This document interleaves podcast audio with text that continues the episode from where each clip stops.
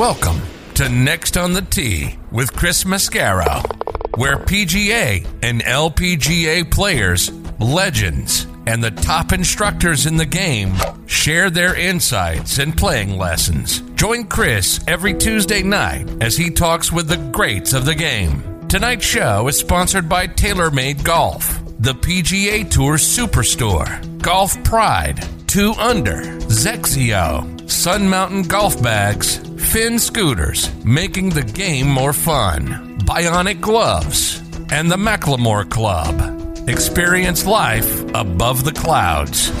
Now, here's your host, Chris Mascaro.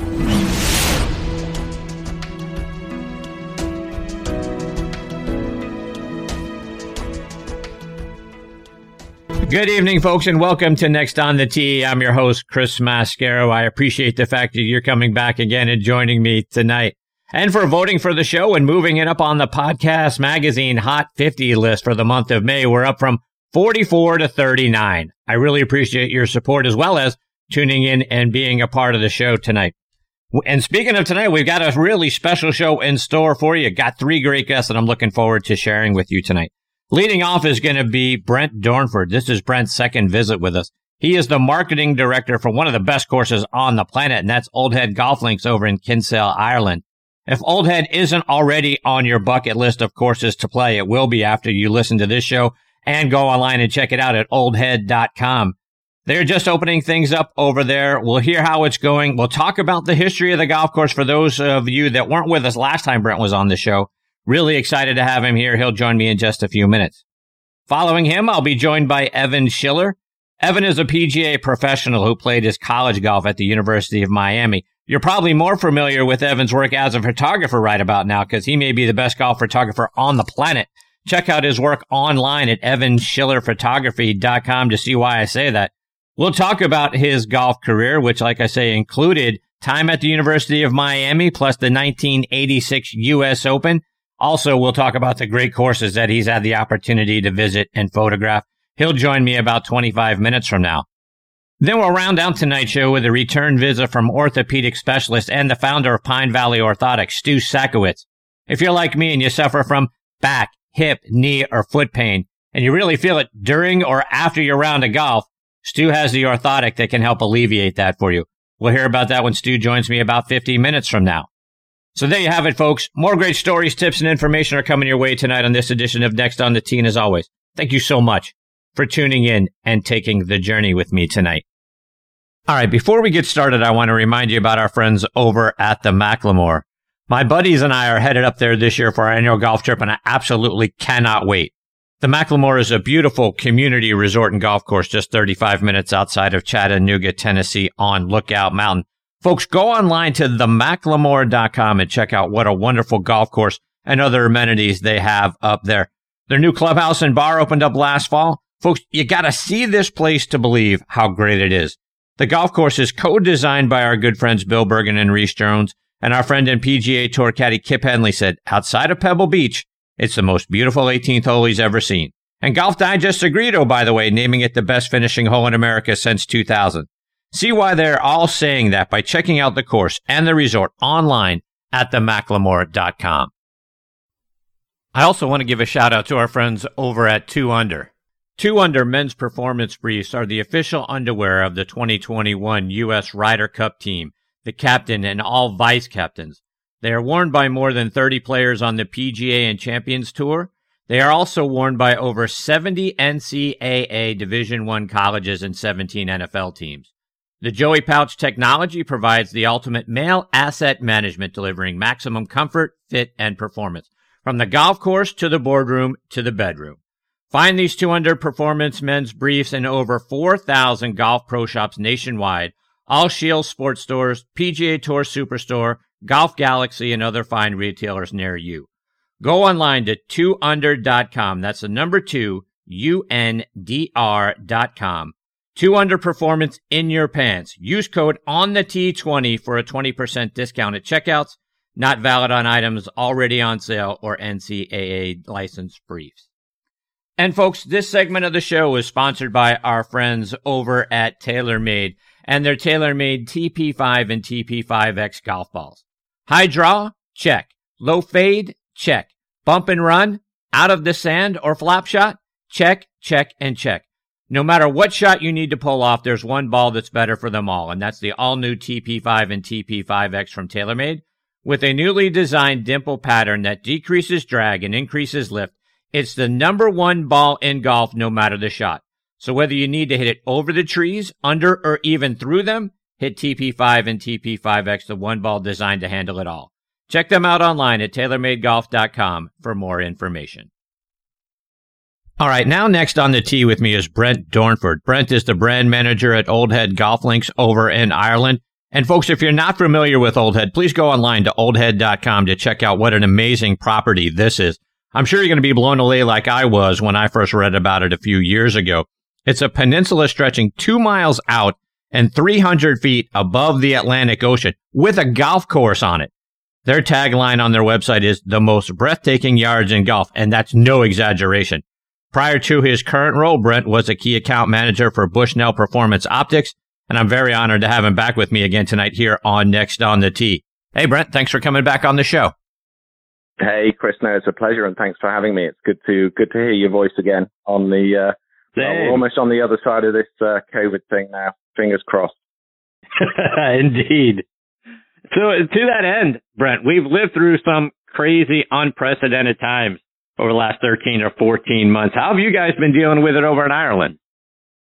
Crazy times, yeah, crazy times. Um, in fact, I suppose timely and indicative of uh, of what we're we're kind of been going through is that uh, no, I've just literally got back to uh, to Ireland from my UK base, um, where we actually went for a month um, some uh, some six or seven months ago um, to visit my son and family and actually to pick up a new puppy. Uh, but uh, yeah, sure enough, lockdown kind of uh, kind of happened on both sides, UK and here. So we decided to yeah operate from uh, our our UK office. We had the team in place over here uh, doing what they do, um, and myself and my wife were able to uh, to kind of keep in touch with them through Zoom as you do, and uh, yeah, returned to Ireland last Wednesday. But uh, I'm currently kind of looking out the window at home. We're in a little bit of a quarantine. We had our, our jabs in the UK, then we had to get tested. We took the ferry, and then we get tested again on uh, on this coming Tuesday, um, when we'll be released back into the community and uh, and head back up to Old Head uh, after a long time. Um, so yeah, we've kind of obviously been missing it.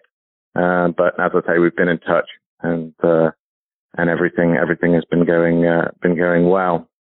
Um, I suppose to expand on that, yeah, no, last, last season, um, yeah, um, as you know, kind of everywhere went, went lockdown. Come, come March, we would ordinarily open the course in the middle of April, uh, but we were not able to open it until, uh, until actually the end of June. And whereas, um, as you know, Chris, we're predominantly kind of uh, hosting uh, international guests, members, and uh, and unfortunately they weren't able to come because of uh, the, the restrictions in place. So we had to completely uh, re-strategize and uh, and see what we could do to make the season as, as interesting as possible business wise, and and to fill our tee times and and the new suites that we've built talk about where we're at now. I know you, you mentioned a moment ago local membership and that sort of thing. You guys are just starting to open back up to them. Talk about that. And then when do you expect that the international, not only just your international members, but the rest of us that are dying to get over there and play the course again, when do you think we'll have that opportunity? Yeah, no, we can't wait for that to happen. Um, and yeah, sure enough, it's absolutely correct. We we were able to to open up um, this last week uh, to local members, of, of which there are only a number, uh, to be honest, because we're we're an international club. Um, we do have some lucky uh, lucky domestic members, um, of whom pretty much all of them were playing yesterday. There were there were 20 people on the golf course. Um, I guess that's that's kind of an incredible experience for them. Um, it's kind of a car park golf, if you like. We can't open up any of the other facilities. Um, so it's literally rock up and play, but um, they had a they had a beautiful day to to do it. Um, beyond beyond that, um, we are allowed to open up to uh, to non-members from from May the 13th. Uh, but again, there's going to be a lack of kind of international traffic. Um, so what that's enabled us to do is to kind of open up our tee sheets um, from from the bookings that we had in place, which which would always be kind of international. To give you an idea, before we start in a normal season, we're, we're pretty much every tee time is booked out and every suite night is booked out. Um, and that would have been the same for this year. But as, as the regulations kind of hung in there, sure enough, people have had to kind of postpone and move on, um, thus freeing up times. So the same as last year, Chris, we, we opened up to the, the domestic market, the Irish domestic golfers from, uh, from the north downwards and, um, who were absolutely delighted to, to have the opportunity to play Old Head. And um, from when we opened in June last year through to October, which is when we'd normally shut anyway, every uh, every spot was taken by a by a, an Irish golfer, and every suite night was taken by golfers, non-golfers actually, people just coming to actually stay in the suites with their views across the Atlantic and to kind of dine in the restaurants and use the spa facilities. So um, you know, with that said, we can open up the, the suites on June the 2nd this year. So I would say we're going to have a little bit of a repeat in terms of like domestic play, um, until we would hope come July, August, um, we'll start to see the return. I mean, there's still, still I's to be dotted by the kind of Irish government, but we're hoping to see kind of, it'll be an initial slow return, um, to international play from July onwards, but we would certainly hope to see um, some of our, our members who we miss very much um, coming over from, uh, well, predominantly the US, but also other European countries. Um, so they can at least get to play a, a little bit this season, and then, uh, yeah, God willing, we'll be we'll be back to uh, to normality next year. Um, things are things are certainly going in the right direction, as we know. Although, kind of obviously feel the pain of uh, of some of the countries out there um, that are that are really suffering still. But uh, I think the US and Europe of kind of getting it together. So, Brent, have you been able, you know, keep the course up to your standards and the expectation of your members? I'm sure revenue had to be way down because of the pandemic and, and the travel restrictions.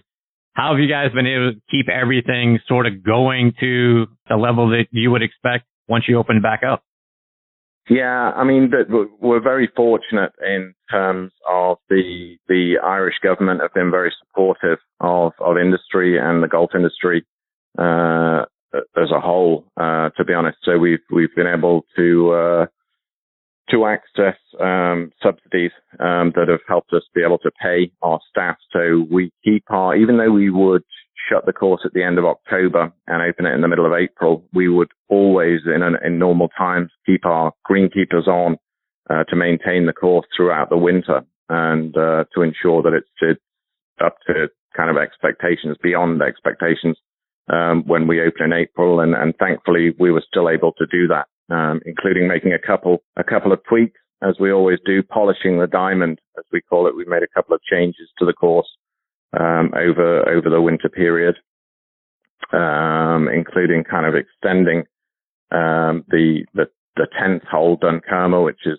kind of a par five. We we extended that by 80 yards and elevated the green site. Um, the hole now measures 430 yards to 550 yards, but again, it's just a, a, a beautiful uh, green site now overlooking the kind of ocean. It's an it's an inland hole, one of our inland holes, but you, you get views across across the ocean still. Um, and that worked well. Well, Ron Kirby, um, who kind of headed up our original design team, um, probably the fittest mid 80 year old that you would ever wish to meet. He was able to kind of work with uh, Jim O'Brien, our general manager, and uh, Neil Deasy, our head greenkeeper, and Danny Brassil, our uh, director of golf, um, just giving the appropriate instructions as to uh, as to what to do with the hole in terms of the, the bunkering and, and the green itself, and some beautiful changes to the uh, to the tee as well, an entrance to that tee. And so uh, yeah, we'll, we'll be uh, we'll be very happy to see our members' faces when they kind of walk through that new entrance and and enjoy playing the new hole. So how do you extend a hole by 80 yards on a property that's a peninsula? It's not, it seems seems impossible to do. There's not like new ground opening up on on a peninsula that stretches two miles out. How do you do that? Yeah, no, good point, good point. Um, but there is, I mean, it's 220 acres, so in between holes and without any crowding, each hole very much um, feels individual. You know, you're not uh, impacting on any other hole in doing that, and I guess it's down to kind of clever design and that uh, that kind of acreage that that allows us to do that. Um, it's just yeah, again, I guess the genius of, of Ron Kirby and the team that we we have on board um, to utilize the space fully, uh, but also to make sure that each hole is its own piece of artwork, if you like. Uh, yeah, no, it's, it's, it's, it's clever stuff. And Brent, for those folks who weren't with us last time, talk about the history of Old Head because it's a very interesting one, complete with castles and moats and drawbridges. Talk about that piece of property and what the history of it is. Yeah, I, I mean, I always compare it to kind of just a whole number of, of, of stars kind of aligning um, in a, a, kind of one in a million, one in a billion um, circumstance, if you like. It was uh, it was the two brothers, uh, Patrick and John O'Connor, uh, who were born in Kerry um, to an Irish farming family, um, who kind of upon selling the farm moved up to uh, Dublin with their family. Um, so from a, a, a, modest background, but two very, very clever, uh, dynamic kind of individuals who then went off to do their thing in uh, in London, as was uh, as was kind of the nature of kind of Ireland at the time. A lot of talented people would leave, uh, whether it be to the US or to the kind of UK mainland. Um, Patrick and John kind of uh, kept their Kerry roots, but but lived over there, but would but would visit um, Kerry every so often um, with their friends. They actually built a, a home there for their kind of father, their mother, having sadly passed away. So they would visit him and, and do some rough shooting. Um, it was on one of those visits actually in, in kind of 19, 1989 um, when they were kind of returning back to London that um, from Cork Airport that uh, that their flight was was fogged in. Um, so rather than kind of visit the pub, they said, "Well, should we go and have a look at the the Old Head headland um, that's been on the market for kind of five years? I think John had been speaking of the headland with uh, Paul Mulcahy, who was the MD of Waterville Golf Club. Um, Patrick wasn't so familiar with it. I think John secretly had it in mind that he was going to do something kind of crazy, um, stroke magical, and, and had a golf course in mind. Patrick wasn't really privy to this.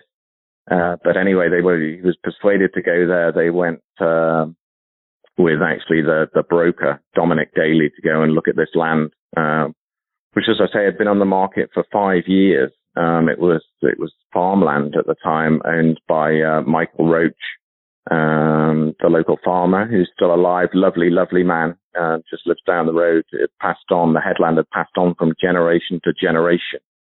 Uh, but, um, people, because of the beauty of the headland crest, people were, were kind of trespassing on the land with their dogs and Michael was keeping livestock on there and, and over the years, unfortunately lost a lot of that livestock due to kind of being chased off.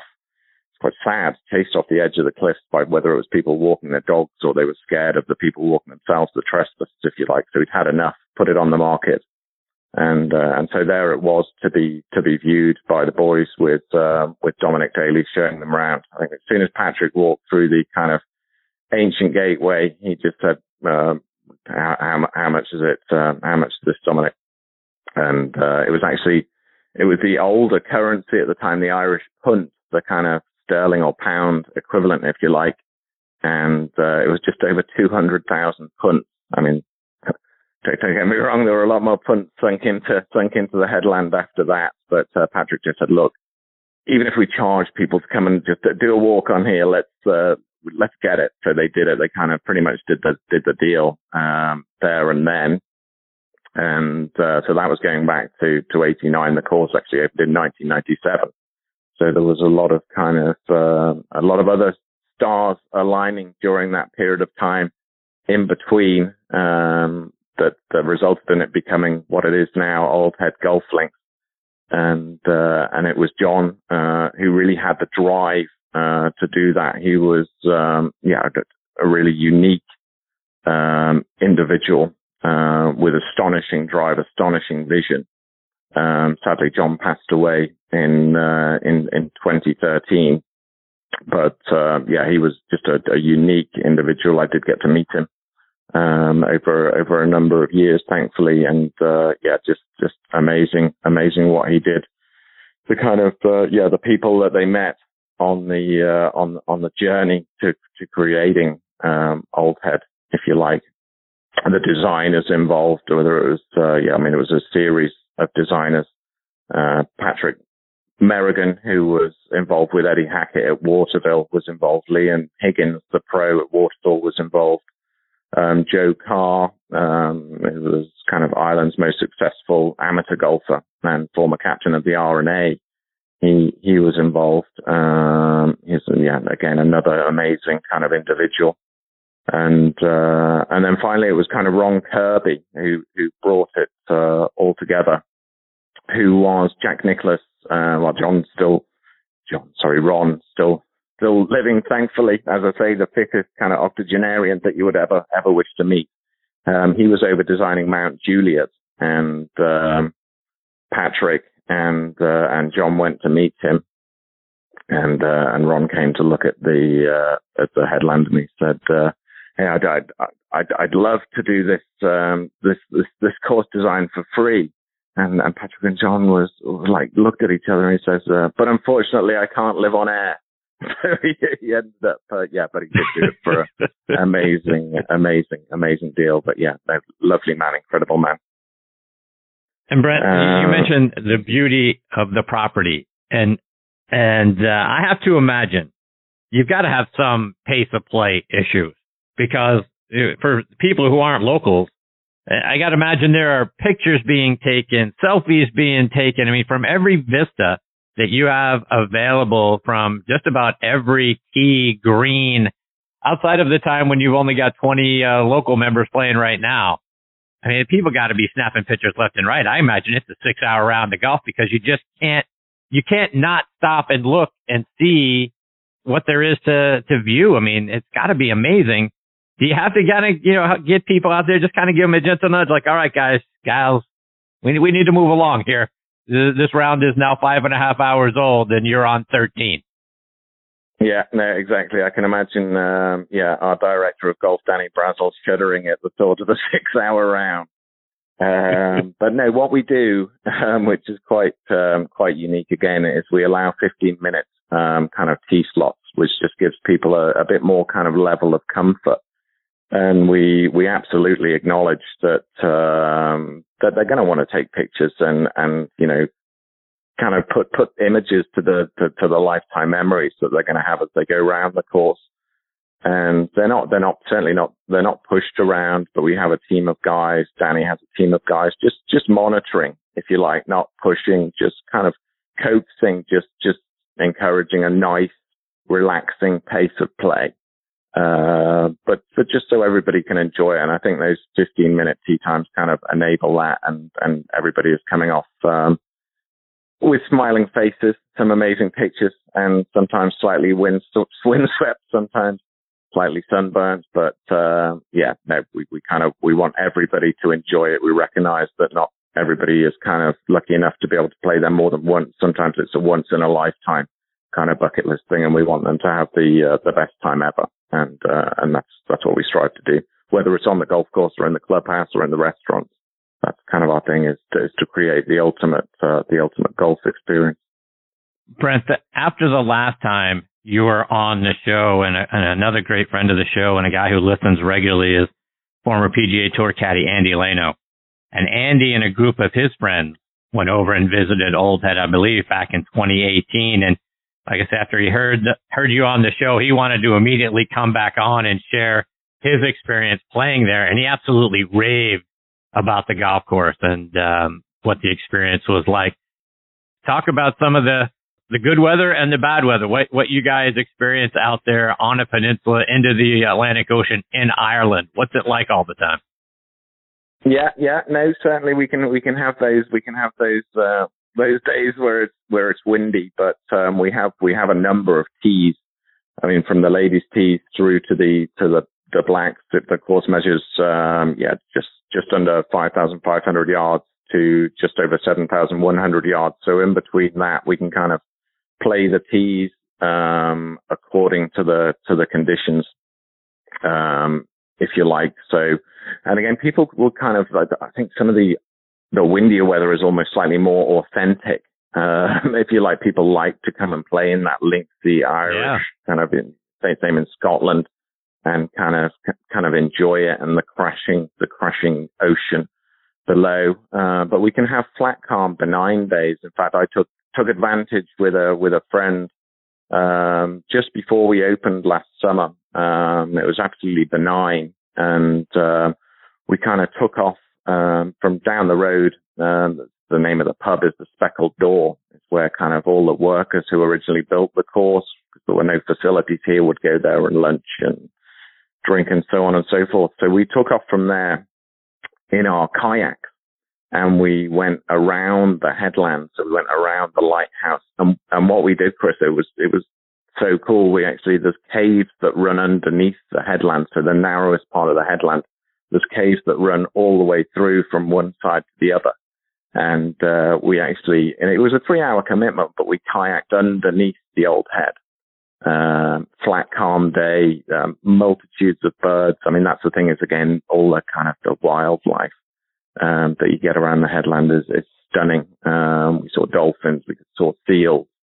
Uh, yeah, so to see wow. to see the course from the uh, from the from the ocean side was uh, yeah, again for me lifetime memorable, and and that was me taking lots of snaps then, but no Danny Brassil pushing me along or nudging me along.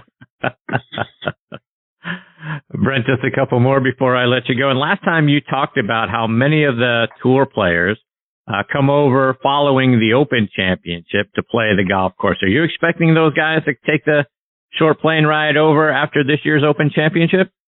Yeah, I, I very much hope so. Um, I mean, Keith Pelley, um, who kind of heads up the, the European tour, is a very a very good friend uh, of ours. Um, my kind of son plays plays a bit of golf with his son, and we catch up when we're in London. And Keith's a big fan um, of Old Head, and we love having him here. And, and I'm sure that he's he's, he's probably going to bring along a few players. Um, like I said, it was back in July 1999 that we had, uh, well, you know, the story. I think we covered it last time when we had uh, Tiger Woods, um, David Duval, uh, Mark O'Meara was here, Payne Stewart, uh, may rest in peace, was was here, um, Lee Janzen and Stuart Appleby. So uh, yeah, we've got nobody kind of set to come now, but I'd, I'd, I'd probably be more surprised if they didn't, because you know the, the, the noises are out there, and I know that uh, Keith tells me that a lot of the players who he's constantly working with the players really really want to get over. So uh, no, and they'd be super welcome. Um, it's, it's cool to see uh, whether it's a professional or kind of amateur or a member bringing his guests for the first time, just to see the look on anybody's face. Um, and I can't wait to see the look on your face, Chris, when you come over. It'd be great to have you over, as I said, as soon as you can, um, just to see it for the first time. It's, it's just, yeah, there's no better feeling. Well, first of all, I can't wait. And as I said to you after last time, um, the course is right at the top of my bucket list. And my next guest, Evan Schiller, has done an amazing job of coming over there and taking pictures of the course. Talk about your experience working with Evan and the pictures that he was able to get of Old Head when he was there. Yeah, no, absolutely. No, Evan's a good friend, become a good friend over the years. So we were in touch.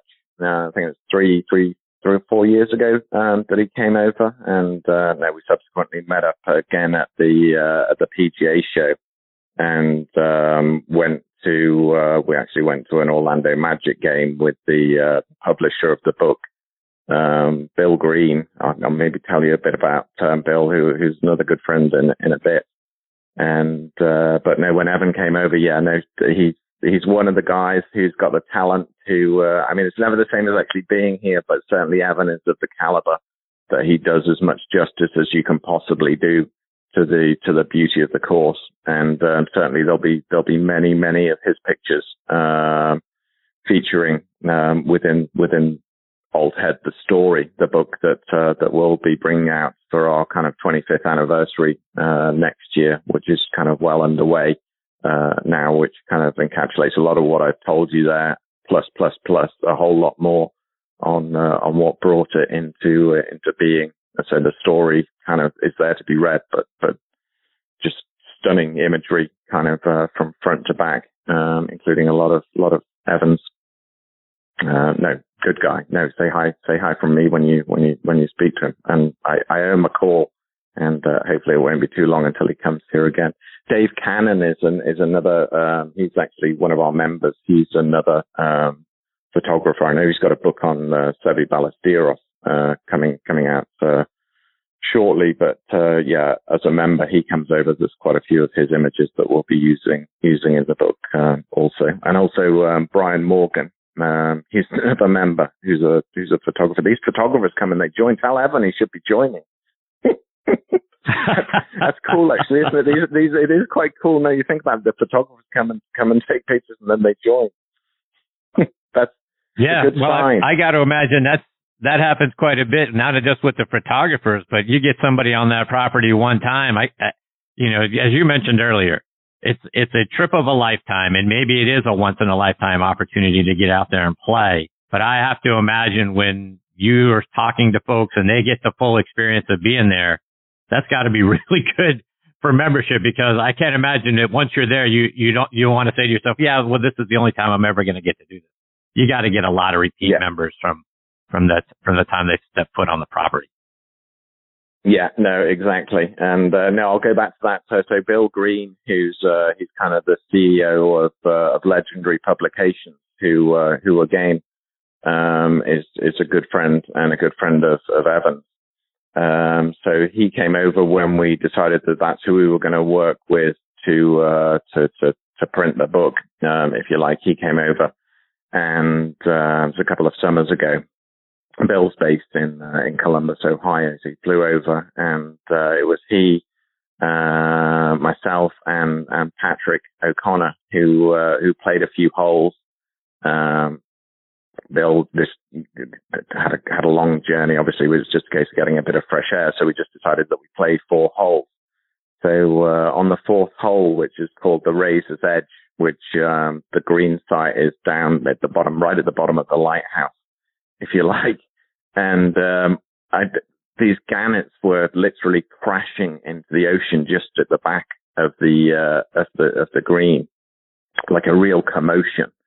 And then uh, so there was obviously a big shoal of fish there, and so we're kind of we've stopped and we're and we're watching this happen. And then from below the surface, the dolphins, like a pod of dolphins, was was coming up and getting getting. I guess it was kind of mackerel from below, gannets from above, mackerel from below so I think, uh, yeah, complete, well, sensory overload for all of us, but particularly Bill. He said, uh, Brent, when you told me this course was, uh, was amazing, I think that's the biggest understatement that I've ever heard anybody say. It was, uh, yeah, yeah, yeah, no, it's very, very cool. Well, Brent, before I let you go, let our listeners know how they can stay up to date with what's going on at Old Head and then really start to get a feel for it because your website's fantastic. A lot of great videos on there really kind of give you a, a feel for what the property looks like. Let them know about that and how, how they can also follow you guys on social media. Yeah, no, absolutely. And thank you for that. Um, yeah, so we're at um, www.oldhead.com uh, and um, you can find us on Facebook, on Instagram, and also LinkedIn. So there's kind of constant updates. We're, we're doing a bit of stuff with uh, like I say, every facet of the business we kind of want to excel in. At the moment, we're doing a few things with kind of uh, Michelin, um, as in the Michelin Guide. Um, so there's a few updates on what we're doing there in terms of our, our restaurants and uh, and the suites where we're making investments. So yeah, no, that's there to be found, and of course, a few teasers on the golf to encourage encourage everybody over as well. Well, Brent, it's always a pleasure to uh, get to spend some time with you. Thanks for coming back and updating us on everything that's going on at Old Head. Like I say, it's definitely on the top of my bucket list to see and play for sure. Hopefully we get the opportunity to do that real soon. In, in between now and then, stay safe, my friend. All the best to you and your family. Yeah, you too. Yeah, and likewise to your family. And thanks again, Chris, for the opportunity. It's great to chat, and um, let's keep in touch and get you over here as uh, soon as we can. I can't wait, my friend. I appreciate that very much. Looking forward to next time. Stay safe. All the best in your family. We'll catch up soon. Yeah, likewise. Take care. Cheers, Chris. That is the great Brent Dornford. And again, the site is oldhead.com, folks. Brent is fantastic, which is, you just heard, right? He's a great guy. And the course is absolutely going to be on the top of your bucket list like it's on mine once you go online and check it out for yourself if you're not aware of it already. All right, before I get to my next guest, Evan Schiller, I want to give a shout out to a few of our sponsors, starting with our friends over at Finn Cycles. It's time to rethink golf. The game is at a tipping point. The young people we need in the game don't have four and a half hours to spend out on the course. Pairing fin Cycles with a desire to play ready golf can cut playing time in half because all golfers go directly to their own golf ball. Plus, it's tons of fun. Go online to finscooters.com and click on Find a Fin for a course that has them near you. I also want to give a shout out to our friends over at Golf Pride. Did you know that Golf Pride lets you rep your favorite team while also using the number one grip in golf? Your team, your grip, MCC Hybrid Grips, the number one grip series worldwide. Features an exclusive brush cotton cord in the upper hand for all weather performance, with premium rubber in the lower hand for added feel. The new MCC Team Series is available in a variety of new color combinations, so you can rep your favorite team out on the course. Available in standard and midsize. Check it out online by going to golfpride.com. And folks, this segment of the show is sponsored by our friends over at the PGA Tour Superstore. This segment of the show is brought to you by the PGA Tour Superstore. See why golfers everywhere are proud to call PGA Tour Superstore their golf pro shop. Visit them online at PGATourSuperstore.com. Now back to Chris and more of the show. All right, now next on the tee with me is Evan Schiller. If you're not familiar with Evan's work as a photographer, you need to go check out his site, evanschillerphotography.com. And I'm not exaggerating, folks, when I say this. He's the best photographer on the planet. He played his college golf at the University of Miami, where in 1981 and 82, he helped them to a third place finish at the Andy Bean Classic, a fourth place finish in the Furman Invitational, and a fourth place finish in the Southeast Invitational. And in the All or Nothing tournament at Athens Country Club, they finished fifth and earned a berth in the national championship tournament at Pinehurst, where they finished 10th. He had another strong season in 1983 and helped them finish second in the FIU Sunshine Invitational qualified to play in events on the PGA Tour from 1984 to 1988, including the 1986 U.S. Open at Shinnecock Hills. And I'm honored to have him with me tonight here on Next on the Tee. Hey, Evan, thanks for coming on the show. Hey, thanks for having me. Appreciate it. So, Evan, so much to get into with you tonight after I was doing the research and with all the friends that I've been blessed to have on the show. There's sort of six degrees of Evan Schiller. When I look back, I mean, obviously you're good friends with Tom Patri and TP comes on the show every other week. He's a, he's a wonderful friend and, and instructor. Had Terry Hashimoto who played at Miami, uh, on the show just a couple of weeks ago. Cindy Miller on last week also played at the University of Miami. Missy Berteotti, another University of Miami player. She's been on the show several times. Um, and now obviously just having Brent Dornford from Old Head on the, on in the last segment and you've taken amazing pictures from there. Like I say, it's sort of that Kevin Bacon thing. It's six degrees of Evan Schiller here on the show. oh my God. Yeah. Um, I'm sure if you, I'm sure if you did enough research, you could probably find that with a lot of people. Uh, yeah. Wow. That's, um, yeah, that's going back a long way. I don't know where you got all the. I, I'm amazed you got all the information about my college, the college tournament. I don't even remember that stuff. So let's start there, though. Let's go back to your days at the University of Miami. First of all, how does a kid from New York City end up playing his golf down in Miami? Well, uh, well, I grew up in Westchester. I lived in in the city till I was about four, and we moved to Westchester. I just knew when I got out of high school, I wanted to go somewhere warm and play golf. So I didn't look at any schools north of North Carolina. that was about as far north as I was going. Um, and actually, I went to Tulane University in New Orleans for a couple of years, and the golf program wasn't what it was deemed to be, so I transferred to Miami. Um, and it kind of it, it wasn't really planned. I was speaking to a friend who was enrolled there, and she said, "Well, what are you going to do?" And I, I don't know. I'm maybe going to take a year off, take take a look what I want to do. She said, "Well, why don't you come down here and hang out and check out University of Miami?" And I laughed, and I said, "I don't know if my father's going to let me go to Miami." Uh, anyway, so I went down I looked at school. I liked it. I talked to the coach.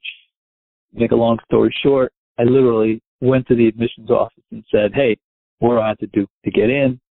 Anyway, sent the transcript, and off I was. I had to sit out a year because at that time when you transferred, you had to sit out a year. So I just hung out and practiced, got to know some of the guys on the team, and that's how it kind of happened. That, that I ended up in University of Miami. And Evan, like like I mentioned, I mentioned a whole bunch of players there uh, just a moment ago, but you also played alongside. Correct me if I'm wrong. Nathaniel Crosby and Woody Austin, right? I did. Yes, they were both on. Uh, they were both on my team. Um, obviously, Woody went on to play on the tour and the, you know the Champions Tour, and uh, Nathaniel won the U.S. Amateur. Um, he won the Porter Cup as well, and I actually, um, you know, I still stay in touch with Nathaniel, uh, a couple other guys on the team. But yeah, that was uh, that was we had a, we had a good team. Um, actually, Johnny, I don't know if you know Johnny Doppelt. He lives on Long Island. Uh, he was on the team as well. So, uh, yeah, we had a we had a we had a good team there for a while. And after you graduate from Miami, you go on to become a PGA professional, and you've played in several events on the PGA Tour. Talk about where your golf journey took you after you left Miami. So let's see. I Miami. I played uh, a summer of amateur golf, and again, I wasn't um, quite sure what I wanted to do. I wasn't sure that I was good enough to turn professional and play. And at the coaxing of my father, who said, you know, he said to me, you don't want to look back and say 20 years and regret that you didn't do it. You know, and look back and say, hey, I wish I had at least given that a try. And he says, what do you have to lose? You know, give it a try for two, three years. You'll know when it, you know, if it's time to either continue or not. And so at the coaxing of my father, I filled out the application to go to tour school. Um, and I, you know, my first attempt, the first couple of attempts, I didn't get through. Uh, so I went and started playing some mini tours in Florida. Um, I played various other know, like I, and I actually, I did, I, they used to have, I don't even know if they still have, I think they do Monday qualifiers for the tour event. Was essentially, you'd have to pay a hundred dollars uh, you know, there was anywhere between a 100 and a 150 guys would show up on Monday. You know, they'd all put in a hundred dollars and they'd play and they would take the, the full scores and they would get in the tournament. And I just thought, wow, this is great. This is a way to get up. You know, if you don't have your card, it's at least a way to play. So I just took the attitude, hey, I got one day, I might as well just go for broke. Uh, and I, I don't know how many I entered, but I I don't know how many I got in, eight or nine of them. Uh, I just, I don't know, it was just, I did really well with them. So I got into, you know, eight or nine, seven, eight, nine tour events, uh, through that Monday qualifying process, as well as, uh, yeah, you mentioned the 86 US Open. That, that was kind of a similar thing, but it was a two stage qualifying. I got in and played at Shinnecock. Or I, I don't know if I, let's say I played at uh, Shinnecock more than played me. Let's talk about that because as I was sort of going through and looking at the history that, you know, that 86 U.S. Open, I mean, Raymond Floyd won it, Jack Nicklaus obviously coming off his the Masters, but you had all the big names. I mean, Trevino, Watson, Johnny Miller, Greg Norman, Seve, Bernard Long. I mean, all those guys are in that event. And it was the week right after the Westchester Classic. So what was it like going there, qualifying, and then teaming it up with those guys? Uh, well, actually, I qualified for the Westchester Classic the week before as well, so I played there. Um, and then, uh, so I went out to Long Island. It was a friend of mine who had a house out in Hamptons. Hamptons gave me the house for the week, and wow, I don't know if you know what yeah the Hamptons are like in the summer or June. You know, it's hard to get a place. It's expensive, let alone when the U.S. Open's going on. So, uh, yeah, I, um, I remember going out there, getting my courtesy car, which I thought was the coolest thing in the world. You know, just you know, USGA, US Open courtesy car. Uh, a good friend of mine caddied for me at his house. Uh, I'll tell you a funny story. So I went out on a Sunday, um, or maybe it was a Saturday night, and I played a practice round on Sunday. And I remember going out early in the morning, hit some balls, and it was really foggy. I'm out there on the range hitting balls, and I noticed there's a guy, there's somebody hitting balls behind me, and the sound that was coming from the shots that this man was hitting, I had never heard before. It's almost like I could feel the ground, like a little bit of vibration. At least I thought I could. But I'd never heard a sound like that from anybody hitting a golf ball. And I turned around, it was Greg Norman, you know, he's like 10 feet behind me, hitting balls. And he's just lacing these things. And if you recall, he led every major going into the last round that year. Right. So needless to say, I wanted to, I was a little nervous. And then out of the fog from the other direction, another guy comes and puts his balls down about 15 feet in front of me the other way. It's Nicklaus. Wow. So those, those two are going out to play a practice round. They knew each other. So here I am sitting between Nicklaus, who won the Masters, Norman, who's led, you know, I think at the time he was either ranked one or two in the world. I don't know, or he was up there. Um, so I'm sitting between these two hitting golf balls. I was, I wanted to look for the, you know, the, the closest rock so I could crawl under it and hide. talk about, feel, talk about feeling small. Uh, anyway, that was my introduction to the U.S. Open. Um, so I thought, oh, the first two's going to be easy now. After that, no uh, doubt. anyway. And yeah. yeah, and the first round had to be brutal, like you mentioned a moment ago, because all the guys I mentioned shot opening rounds in the mid to upper 70s. You were in the very last group of the day, teeing off, I believe, at 3:42 p.m. What was that first round like? I want to know where you got all this information. oh my god! Somebody. I do my research, my friend. Oh, oh my god! Uh, yeah, it was. It was an awful day. It was raining. It was windy. Cold. Uh, I know they had to delay tee times for a while because of rain or thunderstorm. So my original tee, I don't think my original tee time, my original tee time might have been 3:40, but I don't think I teed off till like five o'clock or something. I don't remember. It was so late because I got to the, uh, I believe it was the 13th hole, and I hit my drive in the rough, and PJ Boatwright came out and said we're suspending play because it was getting dark. I don't know what time it was. It dark, you know. It was June, so you know who knows? It was eight o'clock or I don't know what it was. Uh, and I said, thank God. it was just oh, you're playing a U.S. Open course, and it's. I mean, I don't know what the average score is. One of the highest average scores for any one round still to this date in U.S. Open history. Um, it was tough. So I said, I'll be glad to come back in the morning and finish. So, you know, you come out in the morning, it's beautiful. Uh, so yeah, that first day was kind of brutal. Um, yeah, and I, I heard that they said story went Ray Floyd won the U.S. Open on that first day because he didn't hit the ball very well. I don't know how many greens he hit. He didn't hit many, but they said he got it up and down from everywhere. Had he not, he may not have won. Right. Uh, yeah, so that was uh, yeah, it was it was a very memorable week. I didn't make So let's fast forward a couple of months after the California Open that August. I read that you drove to check out a new course at the time, Pete Dye Stadium course at PGA West. Talk about that course and how it inspired you to start bringing a camera out when you started playing, when- whenever you were going to play. Yeah, actually, uh, actually, Tom and I uh, were out in uh, California desert, in La Quinta. We stayed at the La Quinta Hotel. It was like forty bucks a night. It was in it was in July or August. It was hot. I remember driving down Highway 111.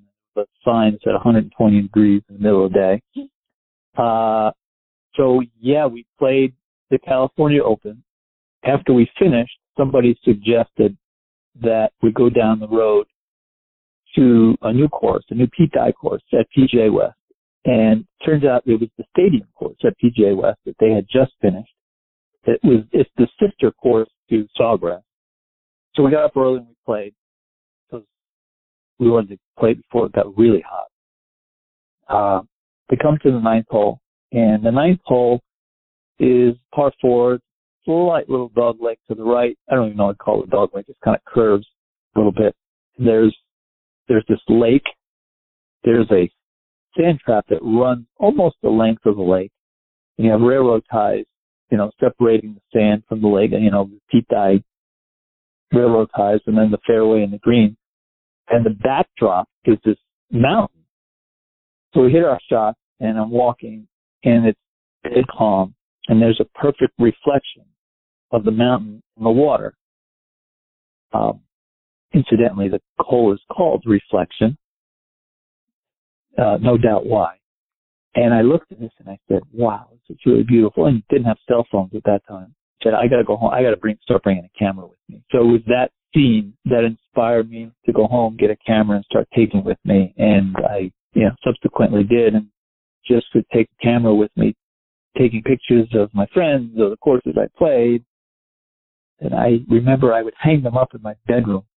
You know, the whole, it was little like you know, eight by ten, but I had the whole top of my wall lined with these photos I had taken of all the courses I played. Little did I know what it was going to amount to years later. so enter our mutual friend Tom Patri, who is near and dear to both of our hearts. And yeah. he was, I believe, the head golf professional at Westchester Country Club, and you were an assistant pro there. And TP suggests something to you about the pictures you're taking. Do you mind sharing that story?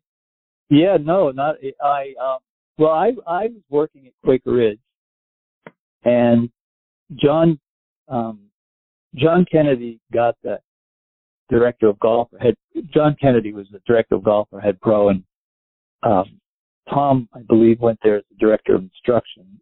And he called me and said, "Would you be interested in coming over here?" So we talked, and I said yes. Uh, so I don't remember which year it was. My first or second year um, photos of the golf course just for fun, like I had been doing. So he suggested uh, that why don't you put some photos in the pro shop um, during the Buick Classic? Because you know the Buick Classic used to be there every year in June. And I kind of laughed and I thought that was pretty funny, right? Like like a joke, like who the hell's going to buy these things? So I did, and um, you know, lo and behold, it's like the Monday or the Tuesday during the pro am, a number of them sold. I had to get some more. I had to get some more made framed to put them back in because somebody had bought them. And yeah, that's how it got started. You know, I did it at a few other clubs in the area, and you know, one thing led to the next, and then clubs were asking me, and it just it took off from there. That was kind of that was the start of it. Again, little did I know what it was going to amount to. I didn't um, I never thought you could make a living as a photographer. Now you're sort of the guy have camera and ladder. Oh, by the way, will travel. Talk about the places your photography has taken you that you never thought you'd have an opportunity to be. Oh my God. Um, wow. Um, oh, I mean, well, I went to, I've been to South Africa, but I don't know that it was because of my photography necessarily. It was more because I was playing golf, but I did go back there because of my photography.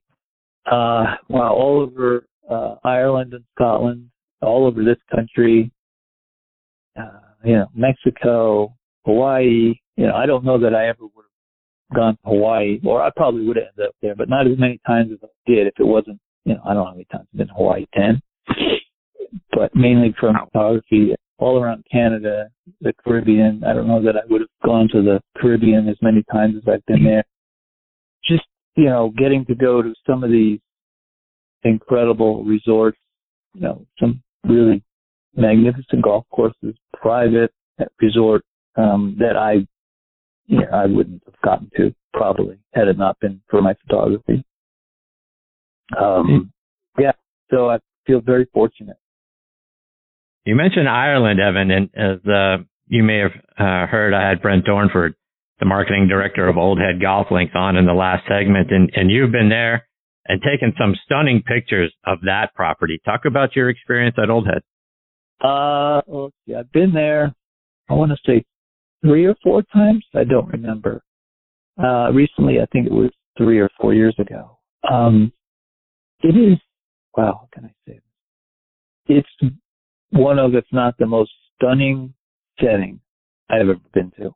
I mean, I haven't been to New Zealand to, you know, Tara Iti or Cape Kidnappers or um, Kauri Cliffs yet, but uh, it's it's just incredible, stunning location. You know, it's like Brent said, it sits out on the headlands, uh, and it's just headlands is this little peninsula that sticks out onto the water. I think the lighthouse might be two miles out. I mean, so this thing is it, it sticks out into the water a mile and a half or two. One of the things that I, I mean, the golf course is fabulous, and it has improved over the years because they've made some really, really wonderful changes that it keeps improving. One of the things that I was blown away with, you know, not just the setting and the beauty that the water is all around you, these incredible cliffs was, and then Brent had talked about it, was the wildlife and the fauna, you know, the trees and the bushes and the flower. I mean, I think they have, they have species there and they have species of plants and animals that I don't think they have in too many other, that are just, you know, indigenous just to that place. Um, so, you know, you walk around and feel like you're in this wildlife sanctuary that, that happens to have a golf course on it. Um, oh, by the yeah. way. Yeah, by the way, the golf course on it. And the town of Kinsale is wonderful. It's beautiful. Little, just incredible harbor, great restaurants, great place to stay. It's just, it's, it's really idyllic. Uh, you know, whether the, you know, the, depending, regardless of the weather, you know, it could be, I've had beautiful days, windy days, rainy days. So, uh, yeah, it's, there's no shortage of incredible beauty there. so, yeah, I could spend, you know, weeks there photographing that place and never get tired of it. No doubt. Evan, just yeah. a couple more before I let you go. And I love the shot that you have available on your website um, of the 18th hole at St. Andrews and the story behind how you were able to get it. It's that elevated picture of the 18th hole. Do you mind sharing that story? I'm amazed you found all these things. Um, yeah, so we had gone to St. Andrews. I, I don't remember it was my first or second trip there, and the weather was, I mean, I think for four days I just watched it rain, basically. So the one day finally the sun comes out one day and I want to get up. You know, I didn't have a drone then. This was, you know, back before people were really using drones. Uh, I wanted, and I didn't have a helicopter. I wanted to get up high, photograph the 18th hole, you know, the first and the 18th hole run right next to each other. And I thought, well, you know, the, the, the old course hotel is there. So I thought, wow, maybe I could crawl up on the roof get something from up there. So we go into the hotel and um, I said, is there a way to get to the roof? Nobody seems to know. Or you go up to the restaurant. There's a restaurant up there. So I, we get in the elevator, I go up to the restaurant. I said, listen, can I go out on your patio there and want to take some? No. I do. I just want to go out there for a few minutes and take some, but no. Okay. And I, I realized that there's floors above the re- the restaurant and God, there's got to be a way to get on the roof. So I'm going down all these hallways, stairways, trying to figure out. My wife was getting real nervous that we're going to get in trouble. I said, I don't care. Uh, you know what? The worst, the worst thing's going to happen is they're going to kick us out. So I finally find the staircase, and there's a, I guess I take it all the way up, and I, I think this goes to the roof, but I couldn't open the door, so I'm like kicking it. And so I finally, door, I get the door open, and I'm on the roof.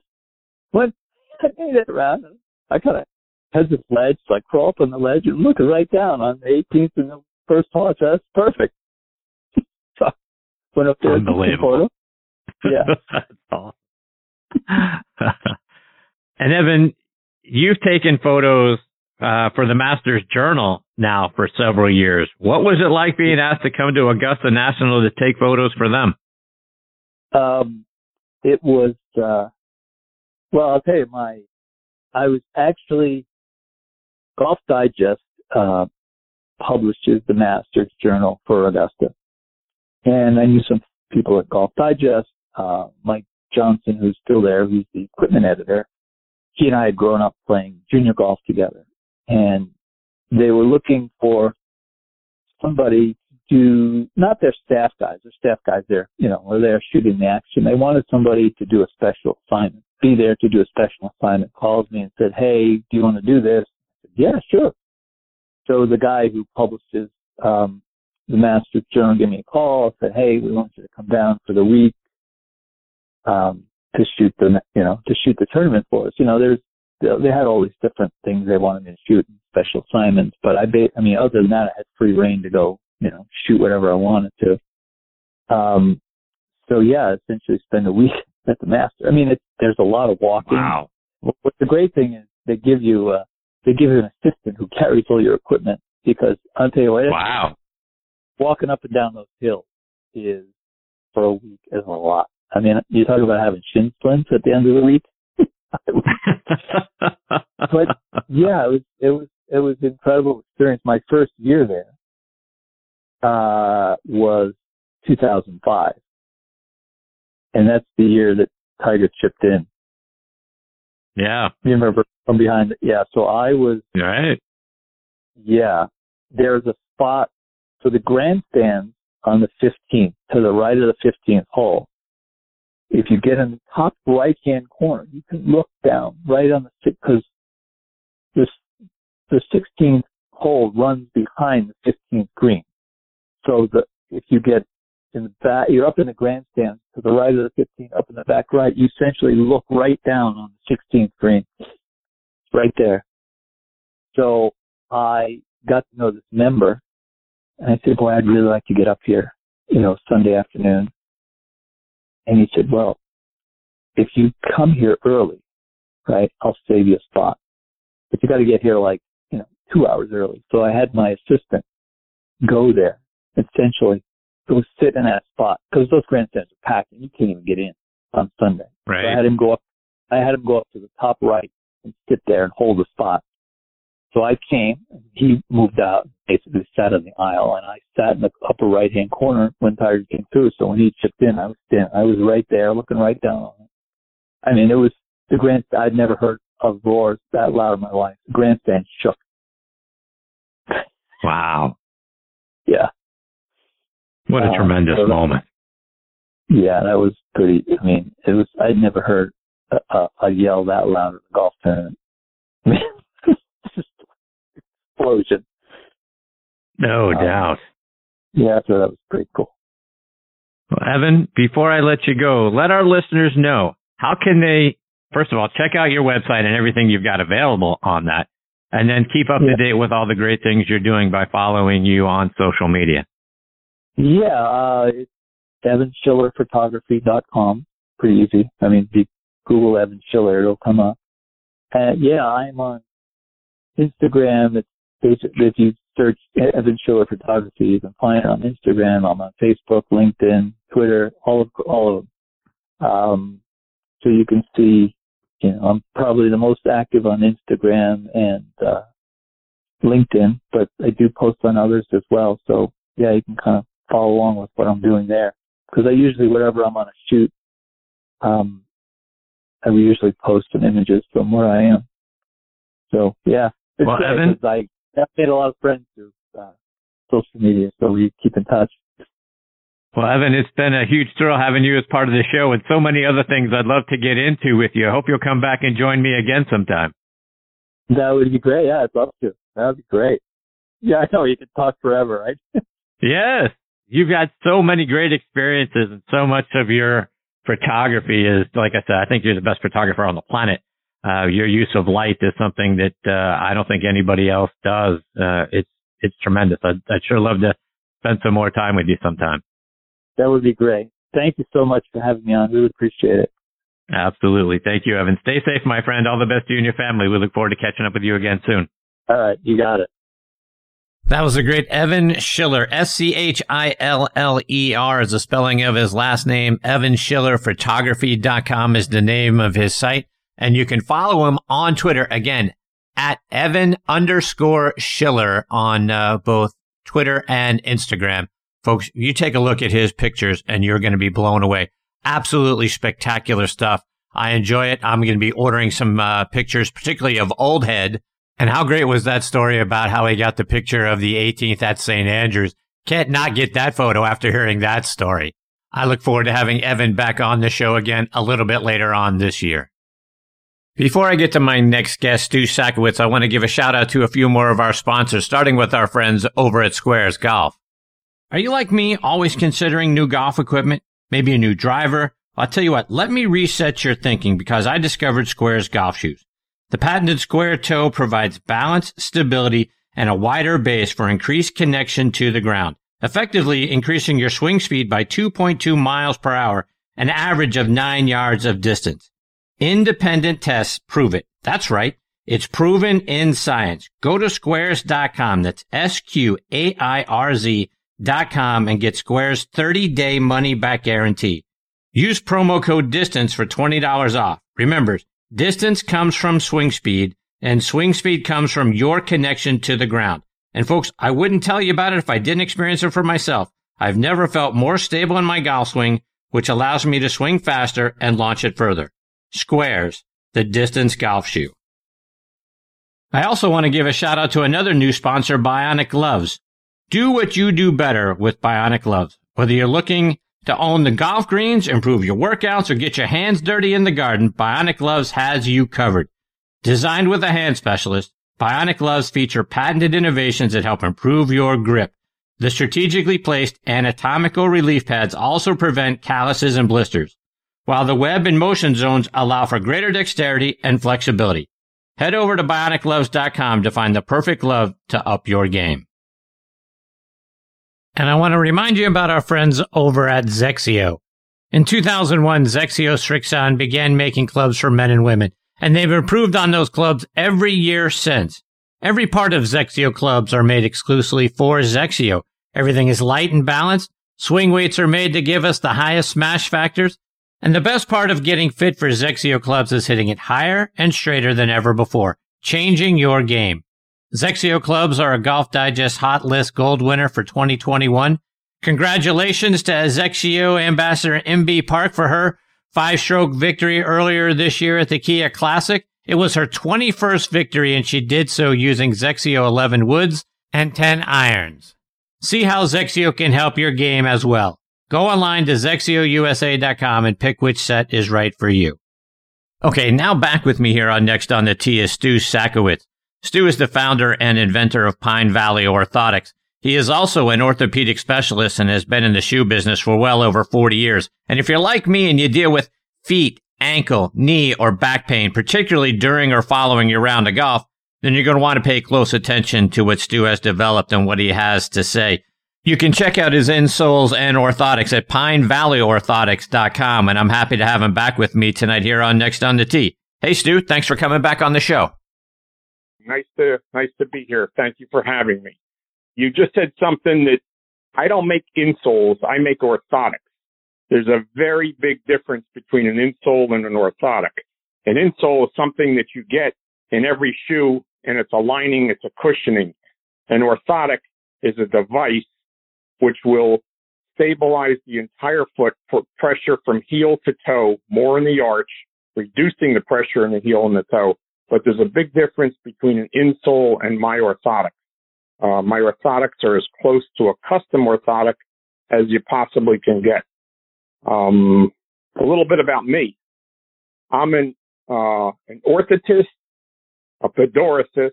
I'm licensed by the state to fill prescriptions and I work from anything from the knee down.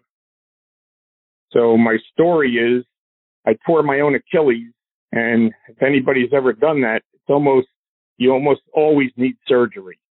So I invented this device that returns the blood flow to the heel. The way that my device works, it elongates from heel to toe. Um, and it matches the biomechanics of the way feet walk. I use the these materials that nobody else does in an over the counter um, orthotic. And that's really been my secret. So I cured myself and I took this device to Michael Breed, who at that time was on the Golf Channel, Now he's uh, on the radio, and I showed it to him, and the minute he put them on, he fell in love with it. And that's the kind of result that I get from anybody new that tries my orthotics on. They feel so different, so supportive without them being hard or intrusive. So uh, that's the beginning of my story. So let's take that a step further, Stu, because you've also uh, done some work in the past with Hank Haney, and you were able to really help him after he had an injury as well, right? Well, Hank Hank has become a uh, um, a player of um, uh, um, racquetball, and what happened was he tore his own uh, Achilles tendon and was suffering from that and plantar fasciitis. So I contacted Hank way before he ever tore this and I gave him my orthotics and he said, ah, I'm not interested in this. And then after he tore his Achilles, he called me on the phone and he said, uh, now I want to try these, uh, your orthotics. Within a week, I had all his pain gone and within two weeks, he was playing pickleball, which now he likes better than, than anything else. He's more of a pickleball player than he is a, almost a golfer. He's obsessed with pickleball. And I actually cured his his tear. I'm not sure how big the tear was in the Achilles, but he said that it was torn, and he said without my orthotics, you know, he could have never done that. So what happened was, I went on the radio with him, and between him and Michael Breed, my business just has exploded, absolutely exploded. Um, I make these all by hand. This is not some prefab um, device. This is completely handmade out of four different layers of material, which cost me about fifty dollars. Most most insoles or what they consider orthotics, they sell for less than fifty dollars. So my device is as close to a custom orthotic as you could possibly get. The minute you put them in your shoes, golf shoes, sneakers, um, you could play tennis, racquetball. I sold them the Chicago White Sox. It, it, any anything that you're on your feet, if you have a foot injury, uh, the minute you put these into your shoes, you're going to feel something very different, very supportive. They feel terrific without it feeling intrusive. That that's the whole secret with my orthotic. Um, I've been making custom orthotics my whole life, and I've been playing with polymer. Polymer is a special material uh, that a lot of things are made with polymers. Basically, it's a it's a plastic, and my plastic has an energy return system. And what that means is when you step down on it, it springs back and it elongates, matching the biomechanics of the way feet walk. So if you have any injuries, plantar fasciitis, heel spurs, bad back, bad knees, uh, any any kind of injuries, the minute you put my orthotics into your shoes, you're going to feel something that your feet, your back, your knees, your hips, everything feels better immediately. If you have a bad back, your spine is going to be a couple of degrees straighter, which I, I'm in this business my entire life, over 45 years, and I've never really come across a material like this inside any orthotic that I've ever seen. So for $99, I do a lot of good for a lot of people. We're selling these for uh, about a little over three years, and I've sold 30,000 pairs of them, which is pretty wow. neat. You have a uh, a design for dress shoes as well, right? I, I, ha- I have a dress shoe, which is a three quarter orthotic, which is the same material inside, but it will fit in a in a boat shoe, a, a thin sole dress shoe. Somebody that's on their feet you could be a banker. You could be uh, uh, on a boat with a thin sole dress shoe where there wouldn't be room in that kind of shoe to take uh, to fit the full dress or the full golf orthotic. So I have the dress orthotics. I have the golf orthotics. And those are really the only two products that I sell. Uh, the name of my company is Pine Valley Orthotics. And I do something that I, I've become a big business at this point. but I do something that nobody else does. I answer my own telephone. I talk to people every single day, um, depending on, you know, what's going on with their feet. And I always make the same offer. Call me on the phone. I can help you, I'll do the best I can to help you. And my phone number is 866 443 7463. And what I, what I do is I, I'll, I'll evaluate your situation. You're welcome to call me if I can help you. We'll try the orthotics. And I always sell them with a money back guarantee. I, if they don't feel good, I never ever want anybody spending their money um, on something that I invented, that I designed, that has my name on it. Um, I'll gladly refund your money, gladly. So uh, I think I'm a small business that's not so small anymore, but I still treat it like a small business. And it's important to me. It's always my reputation when somebody wears my orthotics, Pine Valley Orthotics, and you know that's me. If you don't like them, I don't want you to spend your money. I'll give you your money back. So uh, it's pretty neat, and I'm so proud of what I do and the way that I do business. My phone rings every day. Um, my wife actually, uh, at this point, you know, she said, "You gotta, you can't do this. You gotta have somebody answer the phone for you." But I won't do it. I, I will not do it. It's uh, my business. It's me. Pretty and, neat. and Stu, you talk about how your ortho- uh, orthotic also help create balance and stability and proper weight shift in our golf swing. How do they help do that? Okay, so so what happened is I'm a golf crazy person. I'm 68 years old. I'm still a uh, four index. Um, I live, eat, and sleep golf. So what I did is I pitched the heel in two degrees. So when you're standing at address, the weight of your foot is on the inside part of your heel. You can't rock too far too far back or too far forward. So it address, it kind of centers you. And Michael Breed from the Golf Channel says that you know he he gets uh, about three miles an hour more clubhead speed with my orthotic.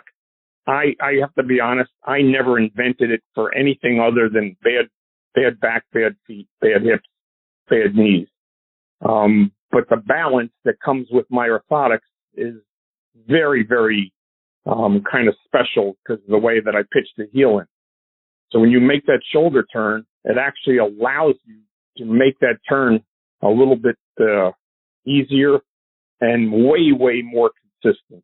And that, that, that's golf. If you're consistent, you feel good, um, you're going to play better. Uh, the game's hard enough that, uh, if your feet are killing you or back is killing you, um, you know, it's really hard to, to go lower to, to shoot a good score. Uh, my, my orthotics are just phenomenal for people that walk the course that when you get to that 13th, 14th hole, you're tired, your back hurts. Um, my orthotic is going to make you, you feel good at the end of this round. And if they don't, I give you back your money. Uh, and I'm happy to do it. My success rate is about, I get back three or four out of every hundred that I sell. And most of the time the people never tried it or they couldn't fit it into the right shoe. Um, but you know, I, I'm happy to do that. And I'm really, really proud of what I do. They're all of these orthotics are made in my own uh, factory in New Jersey, all by hand. Each one takes about 15 minutes to make, and the orthotic is made up of four different layers. One of the layers costs me about $30 a pair. It's a Plastazote, which is a diabetic material that's uh, about three sixteenths of an inch thick. It's odor-proof. It's well, odor-proof, waterproof, and the best thing about the material, it never compresses, so it doesn't flatten out. Uh, so I, I, put everything that I know after making uh, orthotics for 40 years into these uh, orthotics, and my success rate's just been amazing. We have uh, close to 30,000 golfers wearing my orthotics, or people that are just not playing golf or just on their feet all day long. So I feel so fortunate to be able to do this. I love talking to people. Once again, call me on the phone. Um, and and I'll talk to you about your feet. And I'll be honest with you too. If you tell me if I don't think I can help you, then I'm going to say, hey, you know, um, I I really do not help you. And my phone number is eight six six four four three seven four six three. Uh, this business is me, and and I'm proud. I'm, I'm I don't have a big ego. Um, I have about 20 tour pros that are wearing my orthotics, and I might have 2,000 PGA pros wearing my orthotics. Uh, we sell them in some, uh, some stores. Uh, I don't love to do that. I like, you know, selling them online better. The name of my company is Pine Valley Orthotics.com. Stu, just a couple more before I let you go. But you you have an original version, and now you're out with the 2.0 version. What changed from the original to uh, to the new version? Okay, so I have made the. This is my probably my last and final version. I've changed my orthotic 12 different times. Uh, I constantly play with um, with materials and combinations of different materials. The polymer inside, which is the plastic, my energy return system is patented. When you step down, it springs back. So when you walk down that fairway, uh, and at the end of the round, your feet, your back, your knees, uh, your hips are all going to feel better. If you can picture this, your feet elongate with every step that you take. My orthotic elongates with every step you take, but we have to provide full contact with your heel, your arch, and the ball of your foot. So most orthotics are very hard, very stiff, very rigid, and they're intrusive to your back, knees, and hips. Hey, they may hold up your arch, um, but they're not they're not going to feel that good. They're going to feel hard. The minute you put my orthotics, Pine Valley orthotics, on under your feet, you feel something that your feet like. Uh, I never get a pair back saying, "Hey, they're too hard. They're this, they're that." People wear them, and my phone rings. Stu, you did a miracle. My back felt so much better. My hips felt so much better. Um, and that, that's such a rewarding feeling for me, uh, because this is me. I started from the beginning with this. Uh, I have, I have people that'll drive two hours for me to make them custom orthotics, uh, because again, I take care of, uh, of my, my patients and my customers nobody else because it's important to me. It's me. It's a reflection of me, my business, and the way that I do business. So uh, there's not many businesses anymore that people actually care, and I do. I really do. So uh, it's kind of a nice feeling uh, to have that. We sell them for ninety nine dollars. We sell them for ninety nine dollars, always with a money back guarantee and I'm happy to give you back your money if, if you don't uh, if you don't like them. Uh, I have no problem with that, and I always make that offer because I don't get any back. Uh, the shoes nowadays, they're made poorly. They really are. You could spend two hundred dollars, and the shoes are just there's no support. A lot of these shoes are light, they're soft. Um, you know that that's okay for the first hour or two, but not you know not to walk 18 holes or you know or if you have foot problems you have plantar fasciitis, which is one of the most debilitating things that you can have. My orthotics are like a miracle cure for plantar fasciitis. Uh, you're going to get out of bed two two mornings, and you can barely walk. You wear my orthotics for a couple of days, and next thing you know, you got out of bed, no pain. Not not many, you know, without having all those injections and steroids, and going to the doctor and spending four hundred fifty dollars for custom orthotics that are hard and intrusive. You know, my Pine Valley orthotics are just, they're a gift. They're really a gift to bad feet, bad back, bad knees. Do you shared the phone number a couple of times, but uh, let our listeners know again, how can they go online, get themselves a pair of your orthotics, and then order it, and um, and then also, you know, stay up to date with all the great things that you continue to do. So my website is pinevalleyorthotics.com and my phone number is eight six six four four three seven four six three. I get about 50 phone calls a day. Um, if I'm on the phone or I need to call you back, just leave me a message. I promise I'll get back to you. And once again, if I can help you, I'm going to. And I'm also going to be honest with you. If there's something that I can't help you with, I'm just going to tell you, hey, you know, I, I, I cannot help you. So, uh, give me a call, try my orthotics. You don't have much to lose except for your pain. Um, 99 bucks will be the best $99 you ever spent.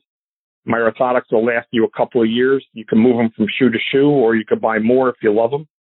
And that's, that's my whole deal. PineValleyOrthotics.com, 866-443-7463. Handmade in New Jersey.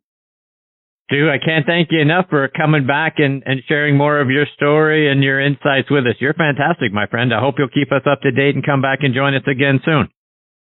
And I can't thank you enough for having me. I, I really appreciate it. And, uh, you know, once again, I'm just a normal guy. I don't have a big ego. Um, I just try to help people and I get a lot of satisfaction out of it. And that, that's the way that I do business, which nowadays is unusual. But thanks again for having me continued success with your uh, with your podcast. I appreciate it very much, Stu. Stay safe, my friend. All the best to you and your family. We'll catch up soon. Thanks so much. Bye bye. Thank you, Stu. All right, folks, it is time for me to put a bow on this episode of Next on the Tee. My sincere thanks go out to Brent Dornford, Evan Schiller, and Stu Sackowitz for joining me tonight. Please check out our website, folks, at nextonthetee.net to keep up to date with what our guest schedule looks like. And scheduled to join me next week are our resident director of instruction, Tom Patri, for a milestone episode of the show. It'll be Tom's 50th appearance with me here. We also have 1992 PGA Tour Rookie of the Year and now one of the top on-course broadcasters, Mark Carnevale, will be back with us. And then we're going to round out the show with another one of the top instructors in the game, Long Beach Golf Hall of Famer, Joe Grohman, will be back. So a great show on tap for you next week. I hope you come back and be a part of it with us. Folks, you can stream this show as a podcast on just about every major podcasting site like podcast.co, Apple Podcasts, Google Podcasts, Podbean, Spotify, iHeartRadio, Stitcher, Audio Audioboom, Player.fm, Odyssey. Go on there and subscribe to the show. If you enjoy it, please do me a favor and go online to podcastmagazine.com and vote for us in their Hot 50 list. If you go onto their website and click on Hot 50 that you'll see right at the top, you'll get a drop down list and then just click on Hot 50 voting and then type in the name of the show next on the Tee and then my name, Chris Mascaro, as host. I can't thank you enough for helping us last month go up from 44 to 39. I really appreciate your support. Hopefully we can get the show into the top 25. Folks, thanks again for choosing to listen to this show tonight. I really appreciate the fact that you continue to make Next on the Tee a part of your golfing content. Until next week, hit 'em straight, my friends.